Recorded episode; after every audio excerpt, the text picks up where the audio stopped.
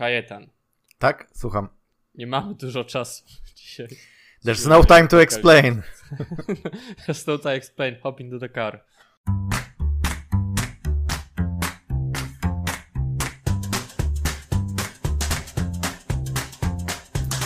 Kinotok. Podcast filmowy.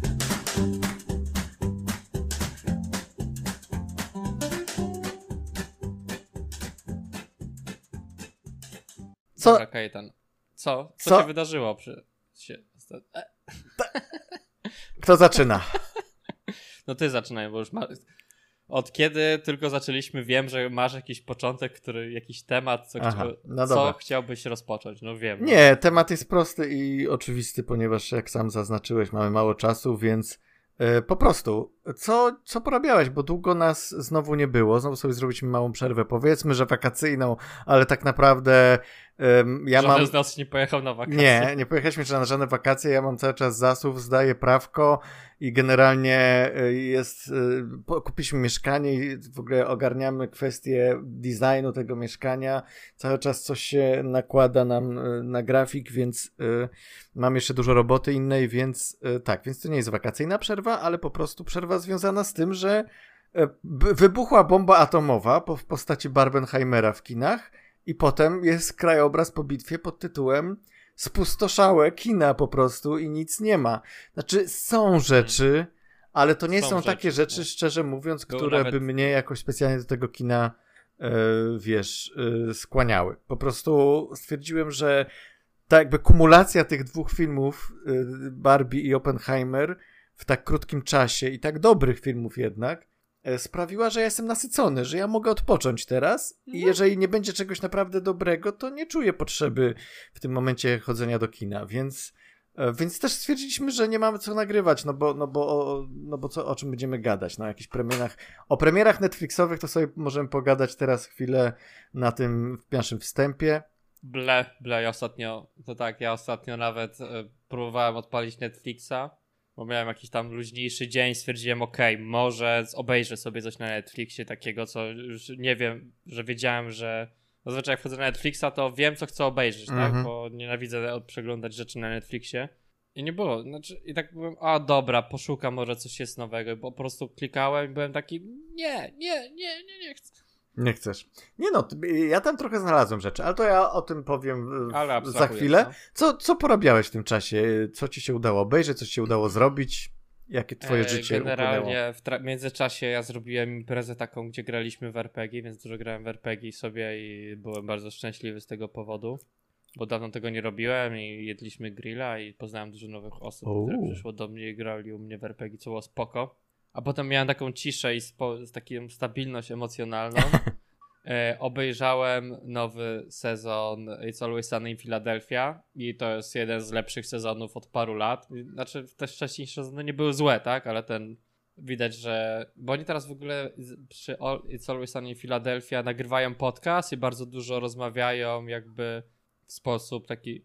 Krystalizują swoje myśli na temat tego serialu mhm. w trakcie rozmowy tego podcastu i to chyba przynio- przynosi takie pozytywne skutki, bo, to jest, bo ten sezon tak wrócił bardziej do... Masz ten komentarz społeczny, który oni tam wsadzają, ale też jakby bardziej częściej się bawią tymi postaciami, to co one robią. Okay, okay. Widać, że dużo ser- widać, że dużo seriali oglądałem. Z- zacząłem Fundację, bo jest nowy sezon mhm. Fundacji. Trochę mi irytuje.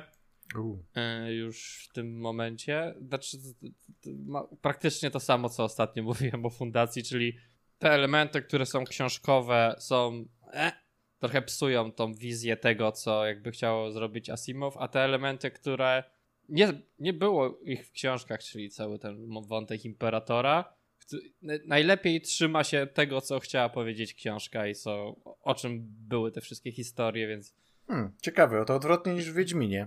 Bo w Wiedźminie, okay. dopóki, do dopóki Wiedźmin się trzyma książek, to jest okej, okay, a jak zaczyna tak. wymyślać swoje rzeczy, to już nie jest okej. Okay. Więc um, e, ciekawe, że, że tutaj to odwrotnie działa, ale może są takie seriale, które powinny być bardziej swobodnie podchodzić do tego tekstu źródłowego, a są takie, które... Wiesz, nawet nie chodzi o swobodne podejście, tylko je, po prostu jak masz pomysł swój na, na interpretację, fajny, no to go rób, ale jeżeli... to jest tylko takie, wiesz, żeby nie pod publikę, że tam, o, bo tak jak powiedział Bagiński, no, żeby no. tam Amerykanie zrozumieli, to musieliśmy to troszeczkę ogłupić i jeszcze jakieś tam pododawać inne wątki. No, ym, to już, to, to, to nie jest dobra droga moim zdaniem. No i co? No i zaczął się nowy sezon Only Murders in the Building. Mm-hmm. I też jest spoko. Zabójstwa po sąsiedzku to się nazywa po tak, polsku. Tak, po polsku. Mm-hmm. Całkiem okej, okay, no. Całkiem okej, okay, to jakby tłumaczenie tego tytułu. Czekaj, że, że po polsku. Jest na, mojej, jest na mojej kupce wstydu. Inaczej nie wstydu, tylko okay. na mojej liście seriali do nadrobienia, e, kiedy będę miał fazę na seriale, bo na razie zupełnie nie mam. E, raczej nie, na filmy. Ja właśnie teraz mam. A, no to spoko. No to ja też może, ja może jesienią bardziej mam te fazy serialowe. No w każdym razie to na pewno, y, bo wszyscy polecają. Wszyscy polecają The Bear, też na Disneyu. Tak, to też słyszałem, ale też nie. E, sukcesję cały czas, wiesz, mam gdzieś z tyłu głowy, żeby nadrobić. Dużo gadania o pieniądzach. No, ale podobno fascynujące, więc ja jestem jak najbardziej na tak. Tym bardziej, że wiesz co, generalnie to jest z serialami u mnie tak, pewnie u ciebie podobnie, że bardziej czekam na te science fiction albo jakieś mm. takie generalnie nie, nie, nie za bardzo związane z rzeczywistością naszą, nas otaczającą, no. tylko takie bardziej metafory rzeczywistości, ale, ale czuję potrzebę też czasem obejrzenia takiej, wiesz, prawdy życiowej, czy w każdym razie czegoś, co, co jest bliżej takiego, takich naszych, naszej rzeczywistości, więc, więc mam w głowie te seriale, tak. No dobra, i z filmów znaczy, nic no, specjalnie. No, chciałem obejrzeć chyba, znaczy nie chciałem tego oglądać, tego Blue Beetle, ale podobno jest całkiem spoko. No właśnie. Ja też, ale o tym chyba będziemy jeżeli, później rozmawiać. Jeżeli, jeszcze, coś, co, jeżeli coś jest z tych produkcji, które się pojawiły po Barbenheimerze, takiego, co trochę mnie tak intryguje, to ten Blue Beetle i to, i to jest paradoks, bo ja to jest coś, na co najmniej miałem ochotę w ogóle iść. Po mhm. tych zwiastunach to nawet napisałem u siebie, że prędzej torturą się poddam, niż pójdę na to do kina, a potem patrzę na, na Rotten Tomatoes powyżej osiemdziesiąt procent, teraz już poniżej, ale, ale przez jakiś czas było powyżej osiemdziesiąt procent. No i wszyscy tak chwalą, że wcale nie takie złe, że to jak na D C, jak na D C jest całkiem spoko. Mm. No i aż, aż mnie kusi, żeby to sprawdzić, no ale po, stwierdziłem, że po pierwsze, no jak już słowo się rzekło i powiedziałem, że tego nie będę oglądał, to nie będę, będę honorowy, a po drugie nie mam czasu też, to, to też nie jest aż tak, wiesz, aż tak bardzo nie chcę na to iść, żeby, żeby tutaj wysupływać jakiś czas i pieniądz na to, więc, więc sobie poczekam, aż będzie na jakimś H B O czy gdzieś. Ale to jest ciekawe, a, że, to jest, no że tak, ten film stał takie... się takim zaskakująco dobrym produktem. O, znaczy, znaczy słyszałem, tak, że po prostu jest bardzo, jakby z tego co czytałem i oglądałem, to jest jakby bardzo prost, jakby, że to jest prosta historia, prosta historia superbohaterska, którą słyszeliśmy tysiące razy, razy tak. ale jest po prostu zrobiona dobrze, jakby jest takim, że obecnie te wszystkie filmy o superbohaterach wchodzą w tą fazę nadinterpretacji samych siebie i uważania, że są lepsze niż tak naprawdę są. Po prostu ten taki próbuje nie być po prostu. Być w drugą stronę iść, tak. Zabawną, no. Nie udawać czegoś, czym nie jest. No być może, tak, tak. Ja, ja słyszałem też właśnie słowa krytyki w stosunku do tego, że za bardzo sztampowo podchodzi do tematu superhero i że to już jest jakby właśnie piąta woda po kisielu, ale że znowu ten wątek rodzinny jest tak fajnie ukazany, aktorzy fajnie grają, no i że to ma taki ciepły klimat. Okej, okay, okej, okay, znaczy spoko. Ja się bardzo cieszę, że ten film nie okazał się zupełnym jakimś gniotem. Yy, zobaczę ale będzie sobie. Klapą. Ale będzie klapą za to, bo już i tak nikt na to nie poszedł, yy, więc yy, no nie wiem. Smuteczek. No, czy, czy, czy jest o tym jakoś mowa w internetach? No troszkę tam się mówi o tym, ale je, na, na tle innych produkcji post-barbe, postatomowych yy, ten, o tym filmie się mówi najwięcej chyba, ale wciąż yy, nie aż tak dużo. No i jeszcze... To jest chyba bardziej zdziwienie, że nie jest taki bardzo chujowy, jak się wydawało wszystkim, że będzie. Tak, ta, ale jeszcze też Żółwie Ninja podobno bardzo, podobno super. To za same pozytywne widziałem opinie na temat tych animowanych. Czy to nie jest któraś część? Nie, nie, to jest jakby kolejna chyba wersja po prostu Żółwi Ninja. Okej, okay, dobra. E, fajna animacja, spoko, jest jakieś takie tak, podejście ciekawe do tego. Widać, no. Taki właśnie trochę post-Spider-Wersowy. E, i... To też mnie trochę kusiło, żeby, ale, ale też znowu, no nie aż na tyle, żeby na to iść, ale, ale na pewno sobie nadrobię. Tak, że jakby nie ma takich filmów, żeby stwierdzić, okej, okay, wyrwę od siebie trochę czasu, żeby pójść do kina. To jest taki paradoks, bo ja jestem ciekaw, czy w ogóle inni ludzie też tak, ale najwyraźniej tak, bo, bo, bo jest rzeczywiście frekwencja spadła po, po tych Barbenheimerach. Czy tak było, że... Bo, bo była taka narracja, że Barbenheimer sprawił, że ludzie znowu zechcieli chodzić do kin. I być może no. tak było, znaczy byłoby tak, gdyby po, tym, po tych dwóch filmach pojawiły się inne ciekawe produkcje. Ale potem nic nie było, więc jakby automatycznie ludzie dostali, wiesz, zostali zbombardowani e, tymi dwoma filmami i, i okej, okay, i co, i pokażcie coś na podobnym poziomie. Ja wiem, że nie powinniśmy oczekiwać po tak dobrych dwóch filmach kolejnych, tak samo dobrych, to czym inaczej, powinniśmy oczekiwać. Powinniśmy, to ale, ale, ale wiadomo, no z, z, z doświadczenia wiemy, że to nie jest takie oczywiste wcale i nie jest takie częste. Ale faktem jest, że no po prostu nie ma nic w tych kinach, więc trochę się już tak, no poszliśmy, obejrzeliśmy dwa filmy pod rząd, wystarczy teraz trochę jeszcze skorzystamy z tej ciepłej pogody, albo będziemy siedzieć w domu, bo są takie upały, już na szczęście już ich nie ma, ale, ale było upalnie, więc... Pamiętaj, że średni Polak chodzi do kina raz w roku, tak? Więc trudno, żebyśmy zmuszali. I to, był ten, i to był ten moment, kiedy, to bu- i to był ten, kiedy film, ten przeciętny Polak poszedł do kina, tak? No dobra, ale dobra, co tam... To, co tam, ty Kaję tam widziałeś? No właśnie, bo ja za to sobie ponadrabiałem sporo filmów. E, właśnie du- dużo sobie nadrobiłem filmów takich, które miałem gdzieś tam zapisanych e, do nadrobienia. Pierwsza rzecz. Nadrobiłem film, który właściwie był gdzieś na początku okresu e, letniego w kinach i chciałem na to iść z jakiegoś tam powodu, nie poszedłem. Ale pojawił się już na V O D, więc sobie wykupiłem po prostu tam za piętnaście złotych.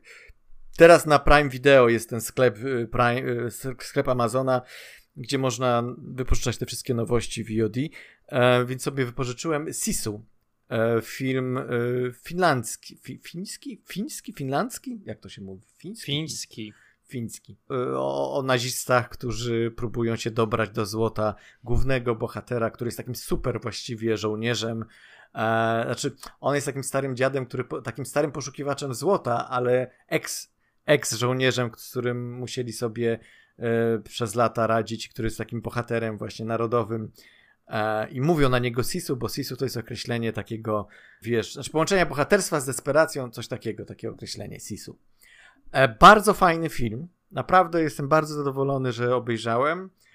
W klimacie trochę Tarantino, trochę...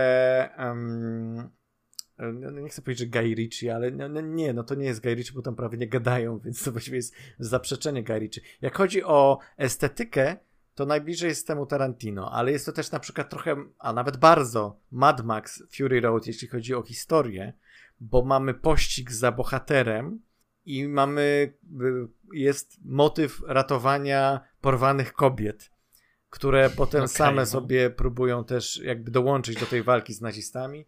Um, I to no, bardzo fajny klimat. To jest takie kino exploitation, tam jest bardzo dużo oczywiście gory, bardzo dużo flaków.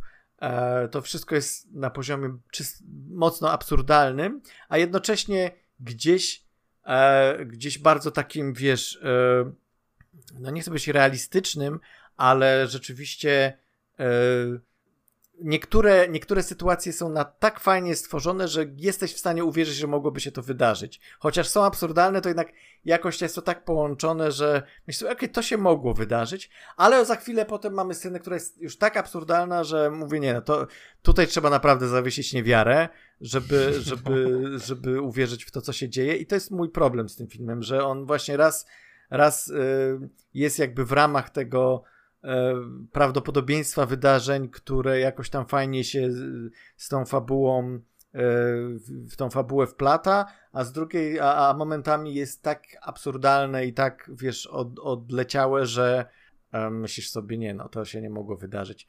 I to y, czasem mnie mierziło, ale to jest taki drobny... Mhm.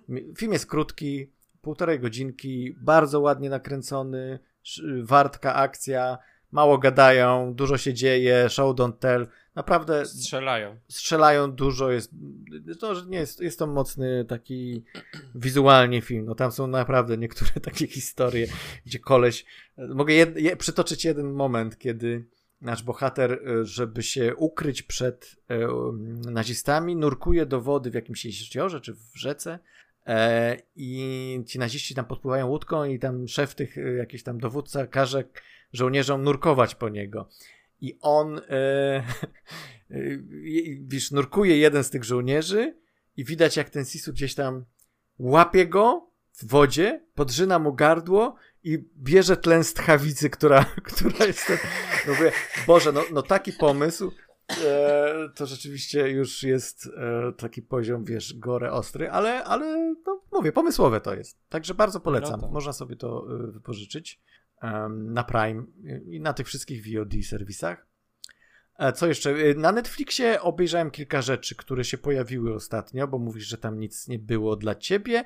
Ja sobie znalazłem kilka niezłych, kilka mniej fajnych rzeczy.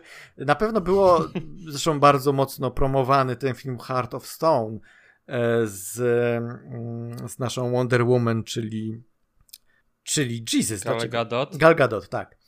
A, y- Ta, taki akcyjniak, który troszeczkę jest jak Bourne, troszeczkę jest jak Bond, troszeczkę jest jak Mission Impossible, takie miszmasz wszystkiego.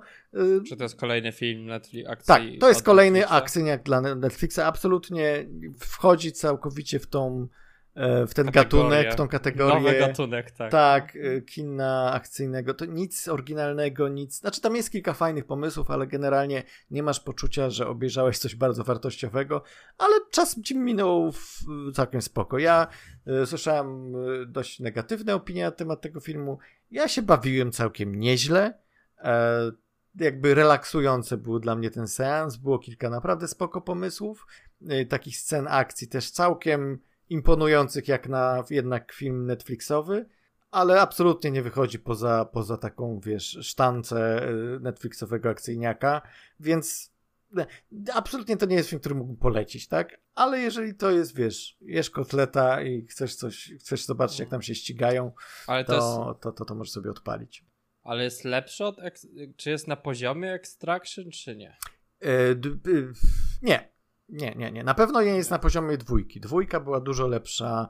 Dwójka Extraction dwa to myślę jest coś, co już wychodzi poza tą kategorię dla mnie. To już jest naprawdę dobry akcyjniak. To już jest taki film, który spokojnie mógłby w kinie się pojawić i, i zebrać niezłe recenzje. Ale, yy, ale na przykład to mi się bardziej podobało niż ta matka z tego roku z J- Jennifer Lopez, tak? Um, też mamy znowu super bohaterkę, agentkę. Ale, ale tam, tam znowu Jennifer Lopez mi się bardziej podobała, aby lepiej zagrała niż Gal Gadot. Gal Gadot tragicznie gra. To jest jednak, myślę sobie, kurczę, naprawdę, ja ją lubię jako Wonder Woman. Ja uważam, że ona się sprawdza jako Wonder Woman, e, bo jest taka sympatyczna. Ona ma strasznie taką przyjemną, jakby wiesz, y, przy, przyjemnie się na nią patrzy, przyjemnie się też jakby wiesz, śledzi jej losy. Tak, ona jest taka po prostu sympatyczna bardzo w tych filmach. I jako taka postać, jako taka właśnie sympatyczna Wonder Woman, super bohaterka, bo jednocześnie jest atletycznie dobrze zbudowana, się sprawdza.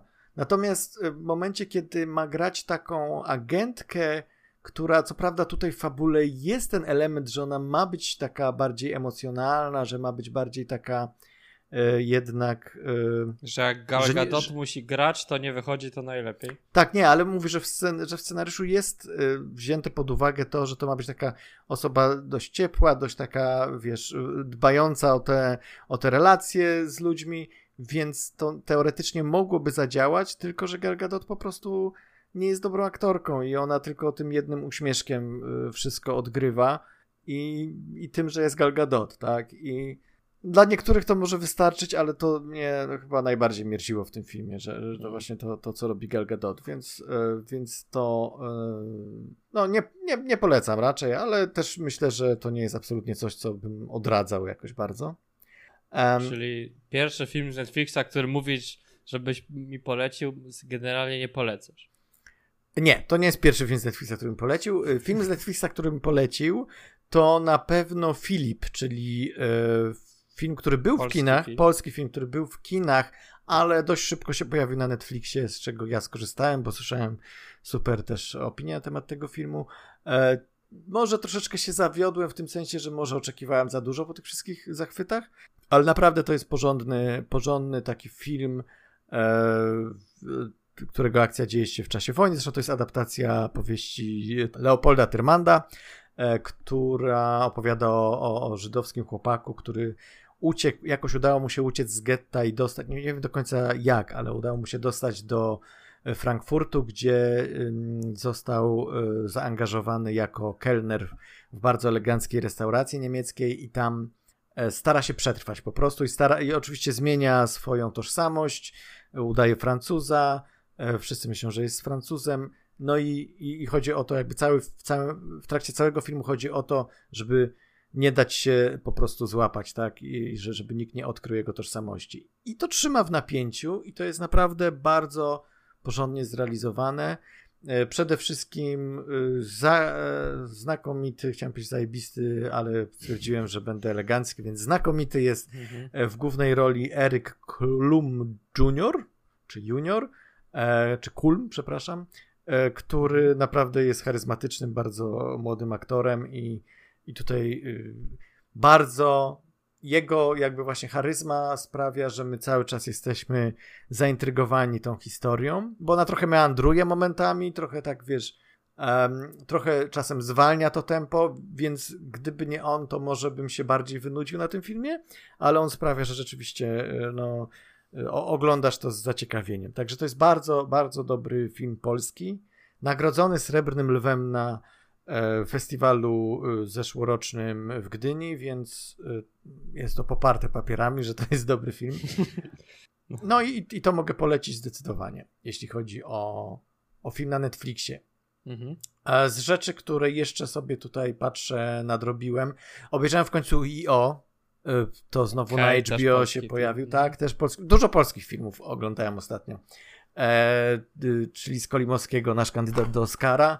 Trochę się zawiodłem, trochę jednak to nie jest dla mnie kino, to jest mocno takie, wiesz, arthouse'owe jednak, aż, aż zdziwiony jestem, jak bardzo jest to arthouse'owe kino, biorąc pod uwagę, że był nominowany do Oscara, gdzie jednak się bardziej docenia te filmy takie bardziej pod publikę, tak, one, one gdzieś tam łączą w sobie jakąś, jakiś artyzm jednak z czymś, co, co sprawia, że, że, że jakaś szersza publika jest w stanie to za, jakby zaakceptować formę, a tutaj jest mocno szaleństwa takiego typowego Skolimowskiego i ja się trochę o... ja jednak chyba jestem z tej z zakresu tej publiki, która chciałaby czegoś bardziej dla ludzi, a to jest no, bardzo takie... Rozrywanie flaków i czerpanie powietrza z... Tak, no, na dokładnie, dokładnie. Tutaj też się dzieją bardzo okrutne rzeczy, ale no nie byłem... W...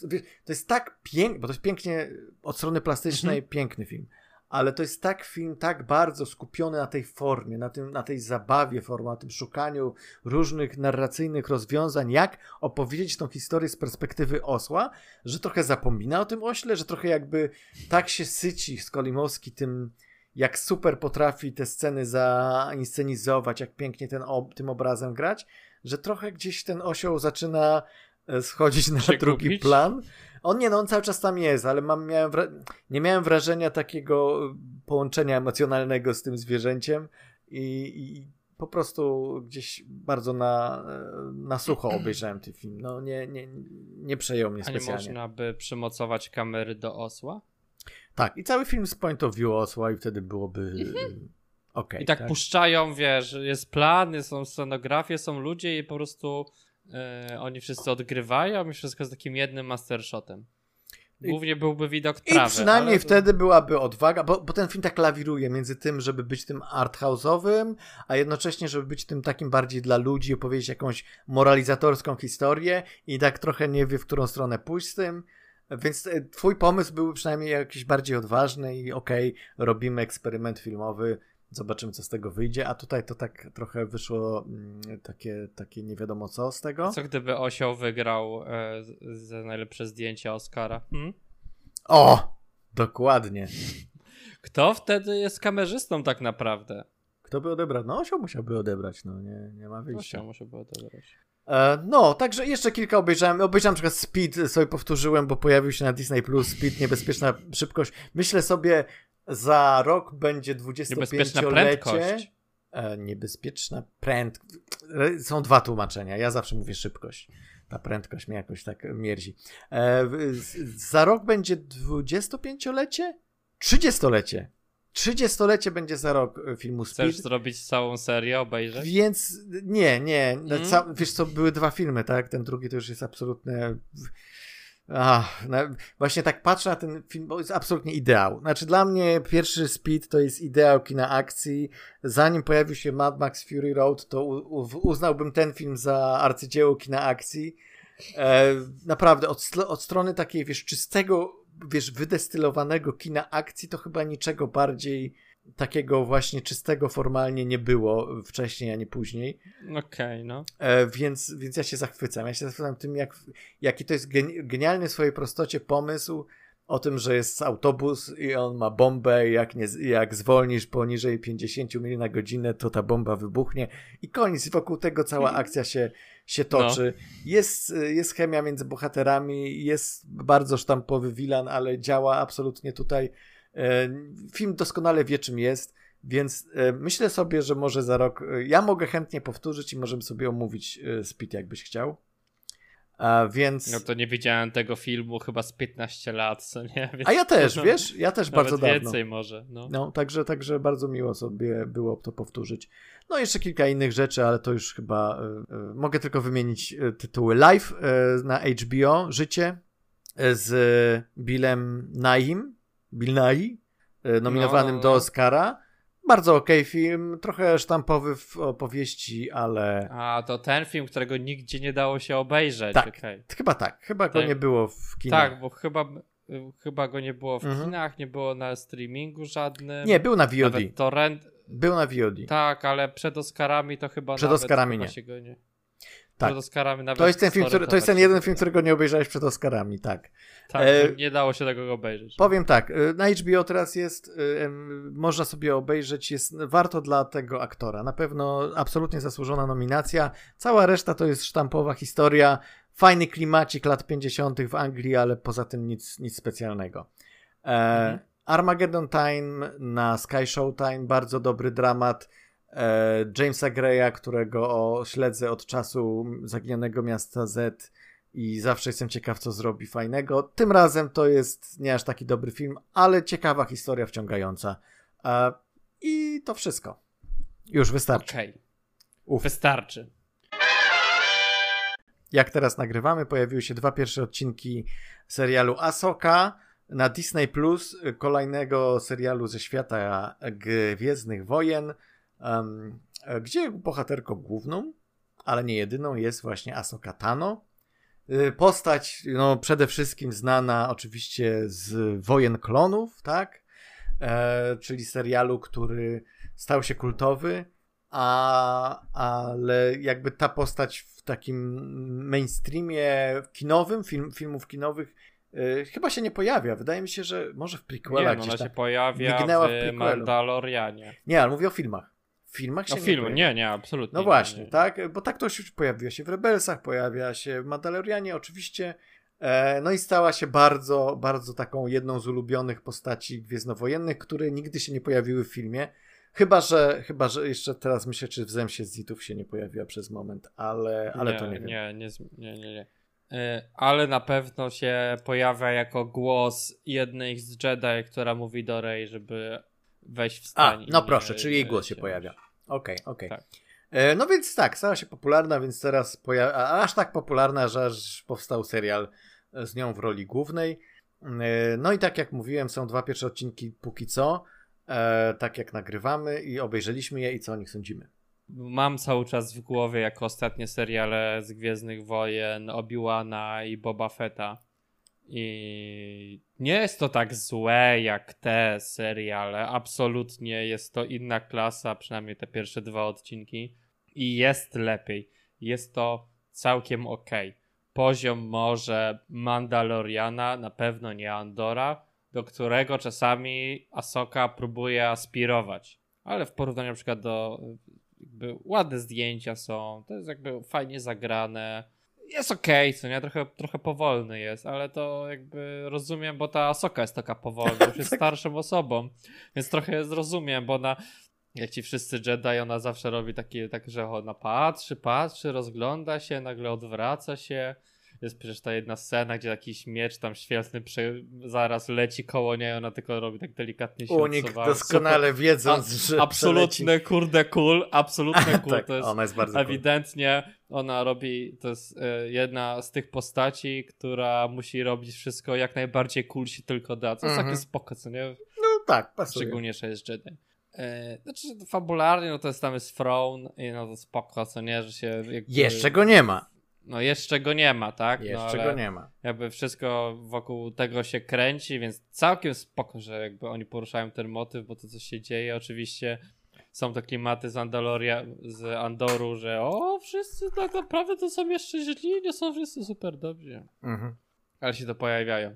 Mnie najbardziej troszkę irytuje w tym serialu to, że nagle ktoś mówi: o, musisz pójść do tej postaci i z nią porozmawiać. Wszyscy powinni zrobić: o, to jest ta postać, yeah.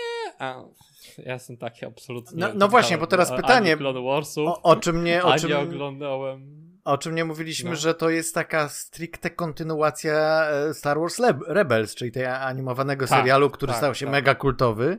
I ja go nie widziałem. Czy ty widziałeś Rebels? Ja też. Nie, absolutnie. O, Odbiłem się... się...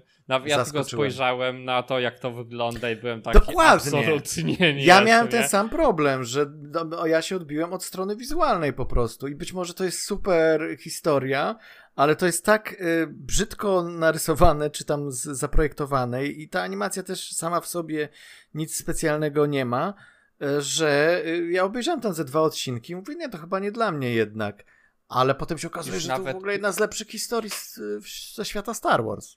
Szczególnie, że jakby nawet pierwsze Clone Warsy, te trzy D, tak, nie mówię o Tartakowskim, które są idealnym serialem i nie powinni nic z tym robić więcej, ale mm. nawet te trzy D Clone Warsy, to one te pierwsze, one nie miały takiej dobrej animacji, ale przynajmniej były jakieś, co nie? On, ta animacja była taka sobie, ale przynajmniej była jakaś charakterystyczna. Tak. Jakoś, był, był, no mocno widać, na... że ktoś tam miał pomysł wizualny. Mocno nawiązywała do właśnie tego, co zrobił Tartakowski. Oni nawet, myślę, że tak. oni chcieli to przełożyć, te designy Tartakowskiego na trzy D. Tak. Wyszło to dużo brzydziej oczywiście niż, niż, ten, niż animacja Tartakowskiego, ale rzeczywiście tak jak mówisz, wyszło jakoś, jest to jakieś zdecydowanie. Tak, a te Rebelsy były takie po prostu nijakie. Najbardziej mnie irytuje, że w tym serialu i podobno w tym animowanym też jest tam taki mural pokazujący z wizją tak. tych postaci w dwa D i myślę sobie, okej, okay, gdyby to tak wyglądało, to może bym to obejrzał sobie. Byłoby lepiej, ale ja wciąż mam problem z designem tych postaci, więc ja nie wiem na, tak, nawet, to... czy nawet w takiej formie bym to oglądał. Ale... One są po prostu jak lody waniliowe. Co nie? Tak, coś, coś, coś jest na rzeczy, no ale, ale, ale to się absolutnie przyjęło i jest mnóstwo fanów tych Rebelsów. E, za Rebels zresztą zdaje się, też jest y, odpowiedzialny, tak jak za Ahsokę i jak za Clone Wars, Dave Filoni. E, tak. To jest jakby jego świat. On sobie buduje ten swój mikro y, uniwersum w Star Warsach. I y, y, y, no, no i rzeczywiście to jest jego taki y, passion project. I widać, że widać tutaj, to muszę przyznać, że widać wielką miłość do tych postaci mhm. i do Ahsoki, i do tych wszystkich postaci, które były stworzone i świadomość tego, czym te postaci są. E, więc to jest spoko, natomiast rzeczywiście e, to jest tak, ja nie mam problemu z tym, bo ja nie widziałem e, Rebelsów, słyszałem, że dla ludzi, którzy nie widzieli Rebelsów, ten serial może być problematyczny, można się pogubić, ja z tym nie mam żadnego problemu, ponieważ e, uważam, że Gwiezdne Wojny od swojego właściwie początku są konceptem, który przynajmniej ja nie przyjmuję jako historię, którą muszę znać od samego początku. Tak jak Nowa Nadzieja zaczyna się od epizodu czwartego, nie musieliśmy wiedzieć, co się działo wcześniej. Sami sobie mogliśmy dopowiedzieć, co się działo wcześniej, ponieważ to jest na tyle archetypicznie y, opisane, że my się domyślamy, tak? Kim jest Leia, kim jest Vader, co robią. To. Z czasem dowiadujemy się, jak ten świat działa i to jest super w ogóle. To, to, jest, to jest bardzo fajne w Gwiezdnych Wojnach, że sam że wchodzisz jakby w środek tego świata i musisz się zorientować. I tutaj jest podobnie, jak się serial zaczyna, Nie znam tych postaci, ale widzę, okej, okay, to jest archetyp tej um, zbuntowanej Jedi, to jest archetyp tego um, Zita, który też kiedyś był Jedi, albo nie jest, on chyba nie jest Zitem do końca, ale w każdym razie, wiesz, to jest ta mistrzyni, która um, jest jakaś ta, czarownica, no. Jest jakaś czarownica, to jest, więc jakby te archetypy bardzo łatwo jesteś w stanie przyswoić, więc nie mam z tym problemu.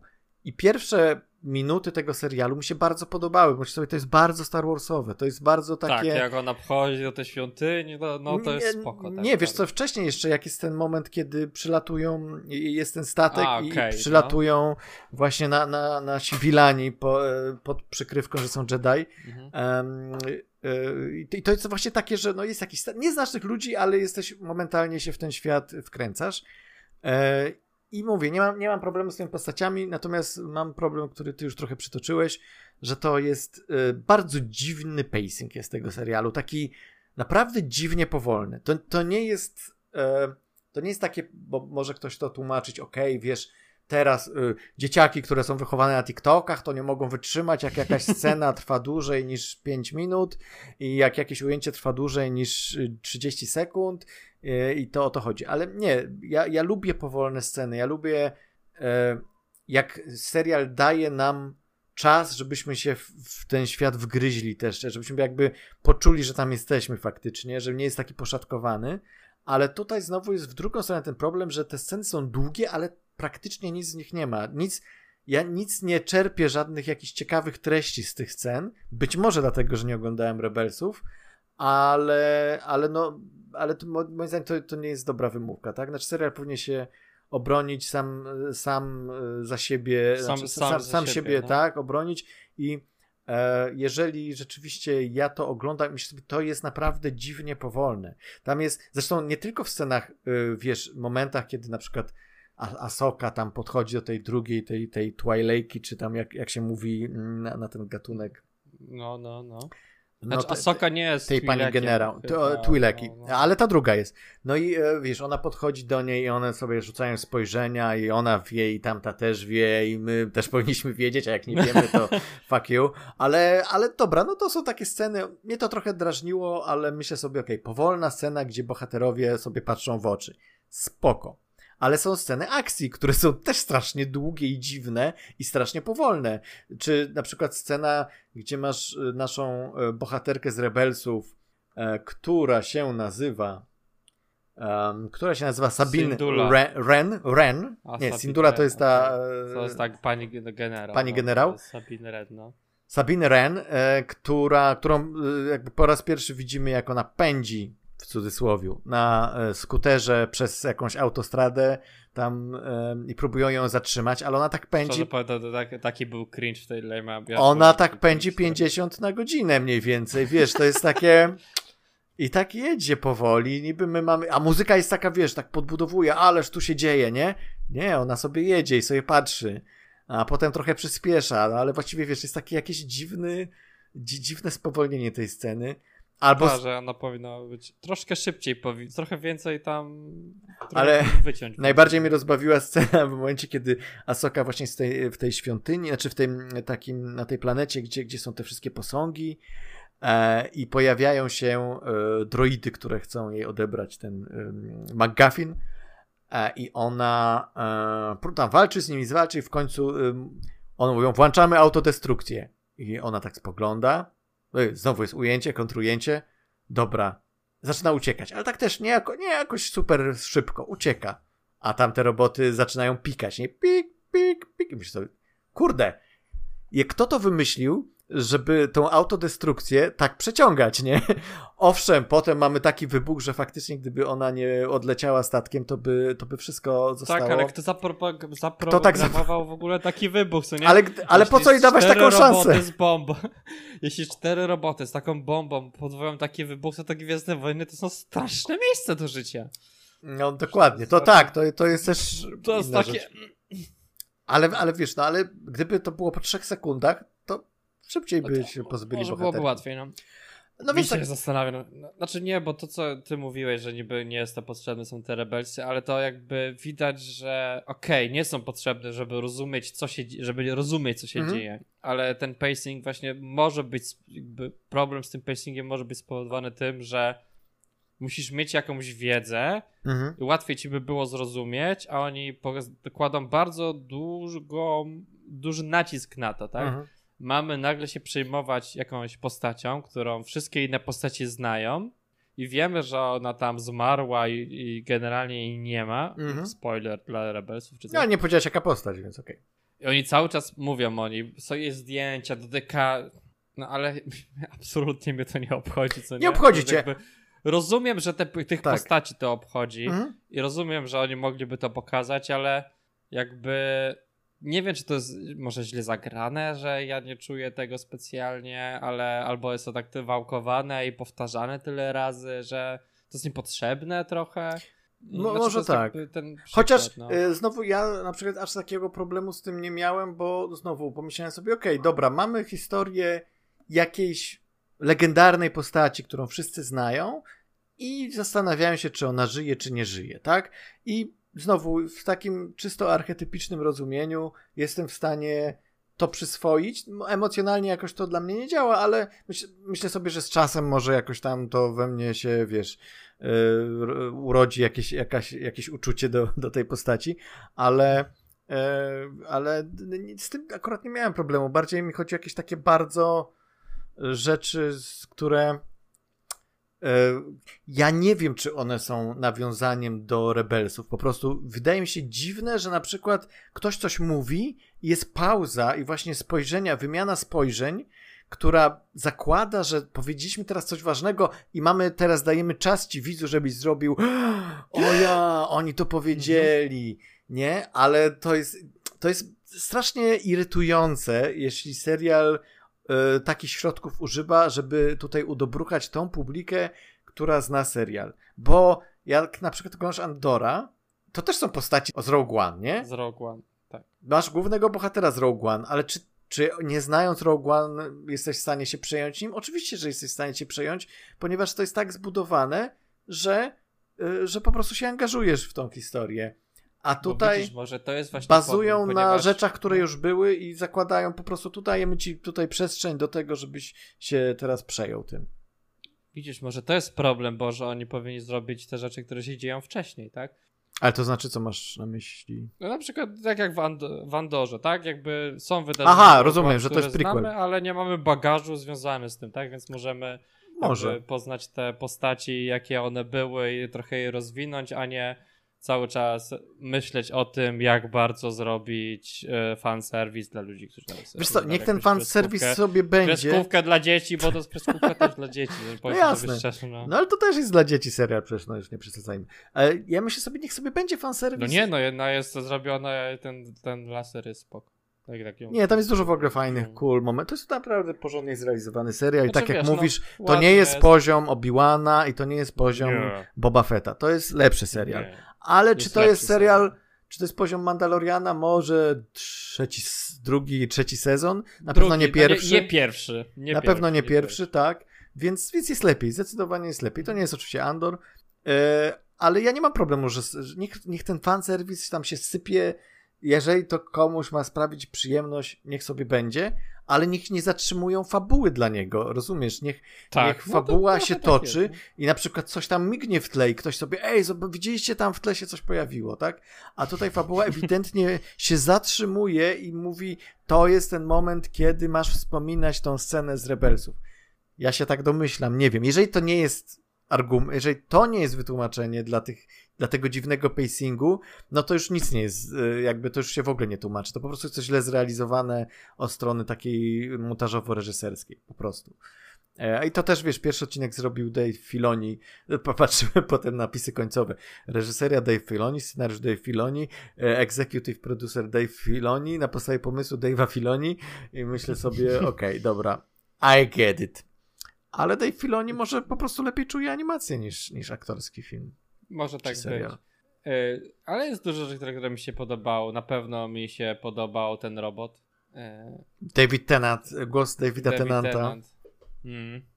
dobry, jest fajny, jest bardzo ten motyw, że on jest taki przyjemny strasznie i tak. Ba- bardzo, nie, no robot, może... roboty zawsze wygrywają, nie? To jest, tak, nie da się tak. tego spieprzyć. Mi się bardziej, nawet nie wiem czy bardziej od tego robota, który jest już piątą wodą po C trzy P O trochę, e, czy mi się ale bardziej... ma swój charakter, jest ciekawy. Tak, jest, ma swój, ma swój, charakter, tak, jest, tak. Jest jakiś, jest jakiś, to nie jest kolejny robot. E, ale mi się rozumiem, podoba ten robocik z małymi rączkami tak, przy samolocie, mi się ten podoba. To oczywiście. No. To jest R two D two, ale mi się podoba to, że nie wiem, czy zauważyłeś, jak on e, tam mówi ten swoim, swoim dziwnym robocim głosem, to tam można usłyszeć, zrozumieć, zrozumieć co on, on mówi. To jest niesamowite, że mówi, że ona to mówi, że poszukaj czegoś, on mówi I don't know where it is. Nie? I tak myślę sobie, tam, tam słuchasz to I don't know where it is, nie?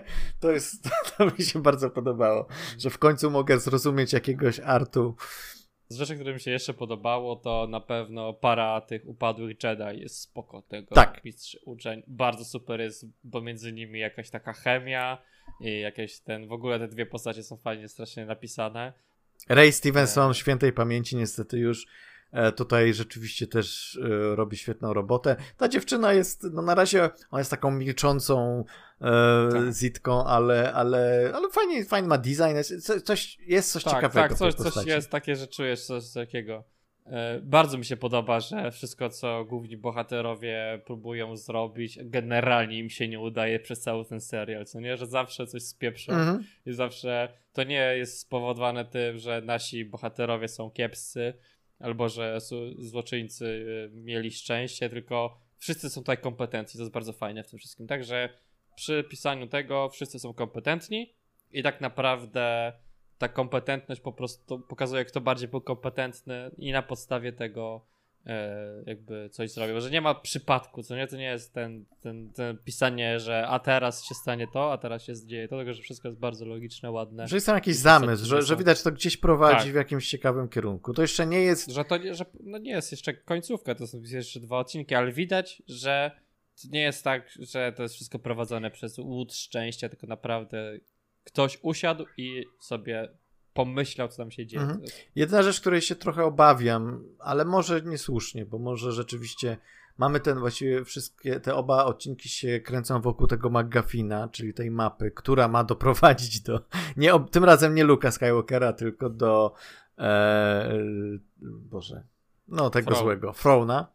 E, Więc ja się tro... mam nadzieję, że z czasem oni porzucą te McGuffiny, że bo tutaj jest duże skupienie na McGuffinie znowu, znowu coś, co... Że ten McGuffin już się zużył. W tym On się zużył, dlatego mówię, że mam nadzieję i zakładam, że potem już ta fabuła pójdzie w innym kierunku, ale, ale póki co to wrażenie tego, że jednak ten McGuffin jest znowu taki potrzebny, żeby pchać fabułę do przodu.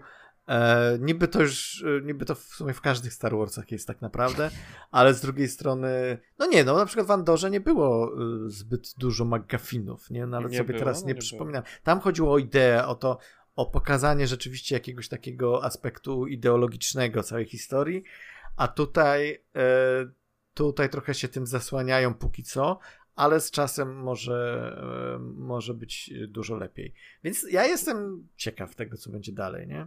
Mówię, mi się wydaje, że jeszcze zobaczymy trochę, bo to mówię, roz, y, działam y, na razie na pierwszych dwóch odcinkach, więc spokojnie, jeszcze trochę. Jeszcze trochę, dajmy, absolutnie dajemy szansę serialowi, jest, jest dobrze, nie jest jakoś super zajebiście, ale absolutnie nie jest też źle, e, mamy swoje uwagi, ale, ale jak najbardziej jesteśmy ciekawi, co się dalej wydarzy i w sumie... Cieszę się, że, że znowu mam jakiś serial Star Warsowy. Tak, bo to zawsze śledzić. Tak przyjemniej na serduszku. Dokładnie. Jest, no, chyba, że to jest Obi-Wan. Ale widać, że jakby puścili pierwsze dwa odcinki, więc mają zaufanie tego serialu i tego, co wyprodukowali, co zawsze mimo wszystko dobrze świadczy, co nie? Dobrze rokuje, okej. Okay. I też nie było takiego hype'u na niego trochę, co nie? Ale to... Właśnie, właśnie on tak, tak samo jak Andor zresztą, nie? Wszyscy mówili, a to nie wygląda jakoś tam, kogo obchodzi jakaś tam postać z Rogue One trzeciopla... no, drugoplanowa, e, gdzie e, mamy takie inne ciekawe postaci z mocami i tam to super zagrało. Więc, więc jest szansa, że tutaj też to zadziała, chociaż na razie absolutnie tego poziomu ondorowego tu nie widzę. Nie, I, nie, i to myślę, nie że będzie go nie, Myślę, tak, że go nie no. będzie, absolutnie nie, ale nie szkodzi. To, to może być taki przyzwoity serial Star Warsowy, który sobie tam gdzieś leci co tydzień yy, kolejny odcinek i my mamy przyjemność z oglądania. Przechodzimy do mm. takiego tematu trochę zastępczego, a trochę takiego, który co roku podejmujemy, myślę, więc ponieważ w kinach, no tak jak mówiliśmy na początku, nie ma za bardzo nic ciekawego i nie byliśmy w kinie od czasu Barbenheimera, więc stwierdziliśmy, że jako osoby, które tak często chodzą do tego kina, podsumujemy sobie kinowe lato i w ogóle filmowe lato dwa tysiące dwudziesty trzeci i zrobimy sobie taki, no... Pogadamy sobie o tym, na co czekamy jesienią i zimą, w tym okresie jesienno-zimowym do końca grudnia. Lato się kończy. I to już jest koniec. No. Mimo, że nie było aż takich mnóstwa super premier i nie było mnóstwa naprawdę dobrych filmów z zakresu tych letnich blockbusterów na pewno, to, to dużo się działo, jest o czym gadać. I nawet jest, myślę, o czym gadać w zakresie tych gorszych filmów, głównie jeśli chodzi o box office, bo to, bo to jest ciekawa sytuacja. E, powiedz mi tak, co e, z tego okresu wakacyjnego, który można liczyć powiedzmy od maja, bo teraz to się tak prze, przeciąga, przedłuża, no. przedłuża. E, e, co zapamiętałeś, jakbyś miał powiedzieć takie trzy tytuły, które... No okej, okay, żeby ci utrudnić. Nie możesz poza, wliczać... Nie, poza Oppenheimera tak, i Barbenheimera. A nie możesz Barbenheimera w to wliczać, bo to jest osobna rzecz, tak? Ale poza tymi dwoma filmami trzy tytuły, które mógłbyś wymienić, niezależnie od tego, czy, czy podobało, czy nie, ale zapamiętałeś i rzucają ci się od razu do głowy. Jak słyszysz, letni, blog... letni film dwa tysiące dwudziesty trzeci. E, na pewno e, Mission Impossible, mhm. Dead Reckoning. Dobrze się to oglądało, to było przyjemne oglądanie i dobrze wspominam go.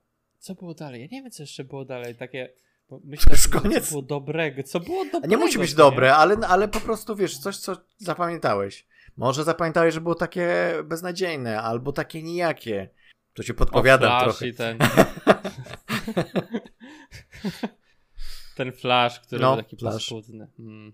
Flash był paskudny. Flash. Y- Tak? Bo wiesz co, ja ostatnio słyszę coraz bardziej negatywne opinie na temat Flasha, co mnie dziwi, bo pamiętam, że pierwsze i nasze też reakcje były takie, że, że to nie było aż takie złe, jak myśleliśmy i że się dobrze bawiliśmy na tym filmie. I ja Ale cały czas... z czasem. To jest jakby dużo filmów, czasami no. masz dobrą opinię, ona okay. ci upada, albo masz złą opinię, są coraz lepsze. Mi się wydaje, że może z Flashem tak było, że im więcej myślę o tym filmie, tym uważam, że jest gorszy, bo może jakby ten nie, nie jestem z nim tak na świeżo, że mogę zrobić e, to było głupie, nie? To było albo e, to było brzydkie, e. No to prawda. Znaczy na pewno zapamiętujesz brzydkie C G I z Flasha. Tego, ni- okay, tego no, nigdy nie wymarzysz nie ze swojej zapomnę. Głowy. Tych C G I-owych niemowlaków, czy tego całego Flashpointu, który po prostu był taki, o Boże, no, no rzeczywiście. To jest, to, to niestety na niekorzyść tego filmu wpływa to, jak on źle wyglądał wizualnie momentami. Momentami nieźle, ale, ale, ale zapamiętujesz te, te gorsze momenty. Ale ja na przykład no, do tej pory myślę sobie, że naprawdę pamiętam, że to jest jeden z przyjemniejszych, z przyjemniej spędzonych czasów w kinie w ciągu tego lata, ten Flash. Mimo, że jest no głupie, dobra, no. mimo, że... Jestem głupie. Przyjemnie spędzony czas, ale jeśli miałbym to zrobić jeszcze raz, to chyba... To nie. Są momenty, wiesz tak co, jak... ja mógłbym sobie powtórzyć kilka no. scenek. Interakcja między Flashem i Flashem momentami naprawdę były super te, te, te, te, wiesz, te scenki między nimi. Albo Batman, albo zrobić specjalną montaż, że to jest tylko Batman Flashpoint na przykład. No? Na przykład. Hmm? Bo cała fabuła, ca- cała ta sztampa y, superhero y, to już rzeczywiście to, to, to tam mocno nie działało, ale Flash, wiesz, Flash jest no... Flash jest jak takie, taka impreza, na której za bardzo wypiłeś, co nie? Świetnie się bawiłeś na początku. E, Ale teraz masz kaca. Troszeczkę wyrzuty sumienia i teraz masz kaca i mówisz nigdy więcej, ale za parę miesięcy zrobisz, no dobra, może jeszcze raz. Może jeszcze taką samą zrobimy. Tak. Blue Beetle? Tak. Nie, Blue Beetle chyba nie jest... Wiesz, to co mi się podoba w Flashu, to, to jak bardzo momentami jest szalony ten film. Jak sobie przypomnisz... całą początkową scenę z ratowaniem tych niemowląt, która wizualnie y, same te, te, te C G I-owe dzieci to są straszne, ale, ale, ale pomysły, jak Flash sobie radzi z tym, żeby wszystkich to, uratować. To w ogóle co zgrindlitował, co nie? Kto no. powiedział, okej, dobra, róbcie, co nie? Więc y, za to szaleństwo jestem w stanie absolutnie dużo wybaczyć Flashowi. E, coś znaczy, jeszcze? Znaczy, no wiesz, znaczy tak naprawdę po, nie licząc nie licząc Barbie Oppenheimera, to chyba najlepszym filmem takim z tych przestrzeni wakacyjnej to był ten nowy Spider-Verse. Mhm. To, to, to, to piękna, super animacja, ale bez tak, bez szału moim zdaniem. E, bez szału? No proszę. Znaczy, nie to, że bez szału, tylko że animacja wizualnie super, zajebiście, mhm. ale ta była już jak po dłuższym czasie, jak się zastanawiam, to jest to dobrze napisane, ale jakoś mnie nie, nie chwyta za serduszko. Ale czy na przykład jakbyś miał wybierać między tym pierwszym Spider-Manem Into the Spider-Verse i Across the Spider-Verse, to wybrałbyś ten pierwszy, rozumiem? Jeden. Chyba tak, ponieważ on jest zamknięty w sobie. Tutaj A... tak, to jest ten... I to jest w ogóle problem bardzo często tych filmów e, e, najnowszych. Dużo jest takich produkcji, gdzie masz część pierwsza i to jest problem Spider-Versa i to jest problem Mission Impossible i teraz mógłbym jeszcze tutaj spojrzeć na, na, na, na filmy, które mają podobną sytuację. Duna. Wy... Duna, tak, no ale mówię o tych, o tych o, w ostatnim czasie, które się pojawiły. Okay. W, pe, w pewnym sensie, ale John Wick też jest marzec. John Wick też nie, nie wchodzi tutaj w tą w, w tą kategorię filmów letnich. Więc tak, ja bym jeszcze do tego wszystkiego dodał, bo tak, Spider-Verse, znaczy tak, Across the Spider-Verse, trochę, trochę się z tobą zgodzę, że on z czasem trochę tak gdzieś um, zaczyna się ulatniać z mojej głowy, że to nie jest coś, co aż tak mocno um, zapamiętałem, nawet mimo, że wizualnie jest super, dialogowo jest super i rzeczywiście to są... to jest świetny poziom animacji i naprawdę świetny film, to nie wiem, może za dużo tego wszystkiego było, może ostatecznie wiesz, tak dużo tam jest nawrzucanych pomysłów, że ostatecznie zapamiętujesz ten core fabularny, to, to, to o co chodzi, a ten core jest taki dość banalny, tak? On jest taki oczywisty, że, że bohater musi musi udowodnić, że nie jest przypadkiem, tak? No, no to nie jest nic, no, nic nowego. Więc, e, więc tak, więc rzeczywiście ten Spider-Verse gdzieś tam się ulotnił też z mojej głowy, ale wciąż, wciąż go pamiętam, tak? To, to tak nie, nie, że zupełnie. E, do tego bym dodał z filmów, jak sobie myślę o tym, o tym e, lecie dwa tysiące dwudziestym trzecim, dodałbym tego Indiana Jonesa nieszczęsnego, który jest filmem nijakim totalnie, ale zapamiętujesz go z wielu innych powodów. Zapamiętujesz go z tego powodu, że to jest Indiana Jones i jakby pożegnanie nasz, tej serii w ogóle i to, że oni się jednak zdecydowali na to, żeby po pierwsze zrobić kolejną część, po drugie, żeby zrobić kolejną część z Harrisonem Fordem i po trzecie, że no jednak duży był kampania reklamowa była mocna wokół tego filmu. Disney naprawdę włożył ogromny wysiłek i pieniądz w to, żeby, żebyśmy się nahypowali na tego Indiana Jonesa i to nic nie dało, bo film okazał się no klapą finansową, dlatego, że był cholernie drogi, tak? Bo tam zarobił, zdaje się, coś koło niecałe pięćset milionów na całym świecie, co, co przy trzystu milionach budżetu no nie, nie spłaca się, tak? To... To, nie, to był niestety no, mocna klapa finansowa. Tak samo Flash oczywiście. E, tak samo niestety Mission Impossible, który... E, znaczy spowodowany Barbenheimerem. Po części, ale ja bym też wszystkiego na to nie, nie spychał. Jednak e, myślę, żeby znalazła się jednak spora część publiki, która, która mogłaby tutaj mocniej tutaj wesprzeć e, serię, a z, z jakiegoś powodu, mimo że to jest naprawdę dobra część, kolejna dobra część serii Mission Impossible z jakiegoś powodu, no jest mniej dochodowa niż poprzednia na przykład sprzed kilku lat, a tutaj ta kampania była naprawdę mocna z tym związana i wydawało się, że to będzie kolejny Top Gun, tak jak w zeszłym roku, że wiesz, że jest Tom Cruise i wszyscy idą do kina, a no, tu się, się okazało, nie okazuje, że nie. Że nie. I, to, I teraz wszyscy sobie zadają pytanie, dlaczego, bo poza tym, co się zgadza, Oppenheimer mocno nadwyrężył tutaj dochodowość tego filmu. Ale zanim się pojawiły Oppenheimer i Barbie, było okienko i w tym okienku też nie było najlepiej. Z jakiegoś powodu, zwłaszcza w Stanach, na świecie trochę lepiej ten film zarabiał, ale w Stanach z jakiegoś powodu ten film e, stał się mało dochodowy. I ja do tej pory no. trochę nie wiem czemu. Myślę, że po części to jest znowu ten syndrom pierwszej części i ludzie mają trochę dość tych pierwszych części. Z drugiej strony może to już jest to, że za dużo tej serii, że, że już ludzie mają dość Mission Impossible, no tak, bo to będzie co jest dla mnie dziwne. Trzeciej, początek trzeciej trylogii. Moim zdaniem ta fabuła była taka, że spokojnie mogliby zamknąć to w jednej części i zrobić jakby kolejną część o tym. A tak to jest oczywiście taki niesmak, że to jest, wiesz... Jest ten niesmak, tak. Więc, więc trudno powiedzieć. No to, to jest bardzo ciekawe, ciekawa sytuacja z tym Mission Impossible. Dlaczego tak naprawdę aż tak źle sobie poradził e, tak dobry film, który ja na przykład myślałem, że będzie tam absolutnie w topce tych najbardziej dochodowych. W ogóle, jak się patrzy na te filmy e, letnie blockbustery, to to jest rzeczywiście rok, to jest lato e, klap, klap finansowych, bo i Mała Syrenka nie zarobiła tyle, ile Disney się spodziewał. Bo Trans- my nie poszliśmy. Prawie. Bo my nie poszliśmy. Transformers też nie poszliśmy, nie, nie spłacił się. The Flash klapa, Mission Impossible klapa, Fast Ten klapa. Ant-Man jeszcze był po drodze w ogóle, ale to trochę wcześniej, co nie, ale nadal. Też Ant-Man klapa. To jest luty.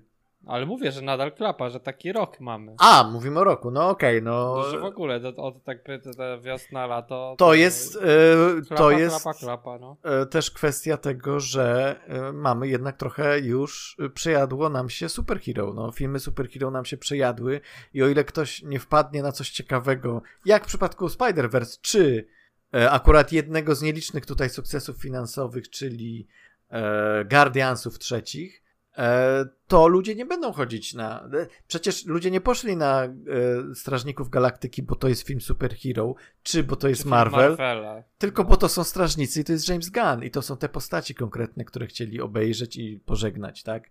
Więc, e, więc to jest tak, to, to jest ta e, fatyga, czy fatigue, superhero fatigue, um, e, gdzie po prostu ludzie już chyba oczekują czegoś innego od filmów. Znaczy wiesz, największe kasowe filmy nie są sequelami. To jest śmieszne, że dwa największe, bardziej kasowe filmy w tym roku, do tej pory, tak? Czyli Mario i Barbie to nie są żadne sequele, nie są częścią jakiegoś multiversum, ale są wielką, gigantyczną franczyzą i filmy same w sobie są reklamą jakiegoś produktu. Mhm. Co jest bardzo dziwne moim zdaniem i to jakby z perspektywy takiej... nie wiem, światopoglądowej, takiej jakiejś, jakiejś filozoficznej, jest to bardzo niepokojące i bardzo złe, że chodzimy do kina na, na reklamy, tak? I to uh, tak, ciężko. Coś jest na rzeczy, rzeczywiście. Jest ta obawa, że Hollywood pójdzie w tą stronę, że będzie szukało e, e, jakichś franczyz poza filmowych, e, które będzie tutaj się starało nam sprzedać jako filmy, co wiemy, że bardzo często się zupełnie nie sprawdza, więc o ile no ten Mario był, był w miarę okej animacją, tak, Barbie można powiedzieć, że to jest naprawdę dobry film, jest przynajmniej ciekawe, ma podejście do tego, to, to, to jeżeli Hollywood na to spojrzy, powie, o okej, franczyzy się sprzedają, no to teraz walimy, wiesz, nie wiem, mm. jaka jest jeszcze znana, Coca-Cola The Movie, nie, no po prostu... Yy... Teraz Gran Turismo przecież leci w kinach, co nie? Gran Turismo też chyba niespecjalnie się sprzedaje dobrze. Ale podobno też nie jest jakieś fatalne. Ale nie jest fatalne, tak. Jest... Mhm. Znaczy tak, nie, słyszałem też. W ogóle to takie a, filmy w kinach, nie, nikt nie, na nie nie chodzi, bo są całkiem okej, okay, to jest jakby... Tak. To jest chyba ten problem, że jakby to jest chyba, co mówiliśmy o Barbenheimerze, że ludzie już teraz nie chodzą do kina, żeby oglądać filmy, tylko chodzą do kina na wydarzenia i nic nie tworzy tutaj się, nic nie generuje wydarzenia. Teraz najbliższym wydarzeniem filmowym prawdopodobnie będzie jakaś Duna czy coś. Tak. No to za chwilę pogadamy o tym, co, tak, ale o co przyszłości nas czeka. Jeszcze pogadamy, co nie? Co nas, ale tak jeszcze podsumowując, no jest to, tak jak mówiliśmy, Rock Club i jak ja bym miał wskazać trzy filmy, które mi się najbardziej podobały z tego, z tego okresu letniego, no to jeżeli mam nie wliczać Barbenheimera, e, to bym powiedział Mission Impossible, to bym powiedział Spider-Verse i Guardiansi. To są te trzy filmy, które naprawdę... Ale Guardiansi byli...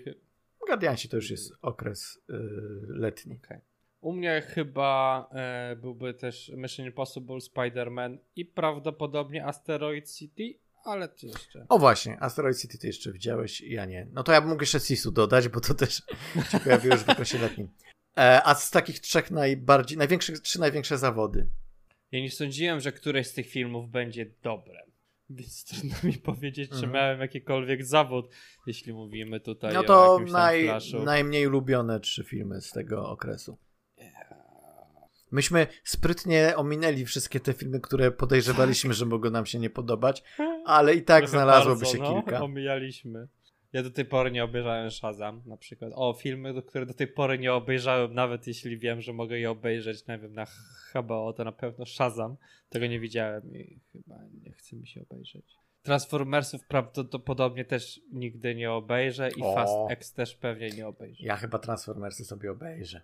To nawet planowałem iść na to do kina, ale już stwierdziłem, że a, tam coś innego było w kinach wtedy, co, co, co już wybrałem inny film, ale, ale nadrobię Transformers. No nie, że jakby, że jakby są filmy, które były dużymi filmami i nie, nie chce mi się nawet obejrzeć je, jak nie muszę za nie zapłacić. Oj, to jest chyba najlepsza ocena. A z takich, których widziałem, to naprawdę trudno mi powiedzieć, bo teraz to musiałbym zobaczyć, że, że serio omijałem sobie filmy, może no poza tak. Menem, poza...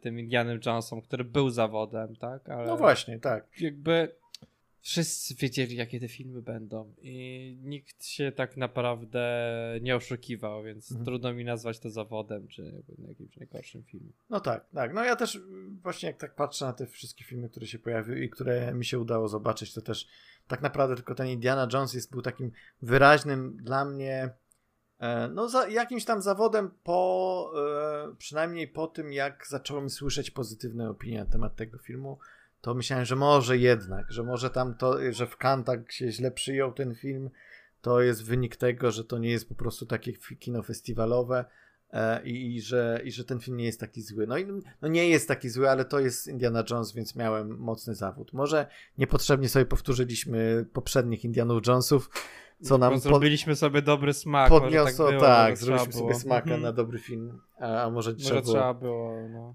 nie oglądać. Ale ja się cieszę, bardzo się cieszę, że powtórzyliśmy i obgadaliśmy w końcu Indiana Jonesy. No dobra, więc to było le- lato filmowe, takie było jakie było, na pewno nie najlepsze w ostatnich latach, ale też chyba nie najgorsze.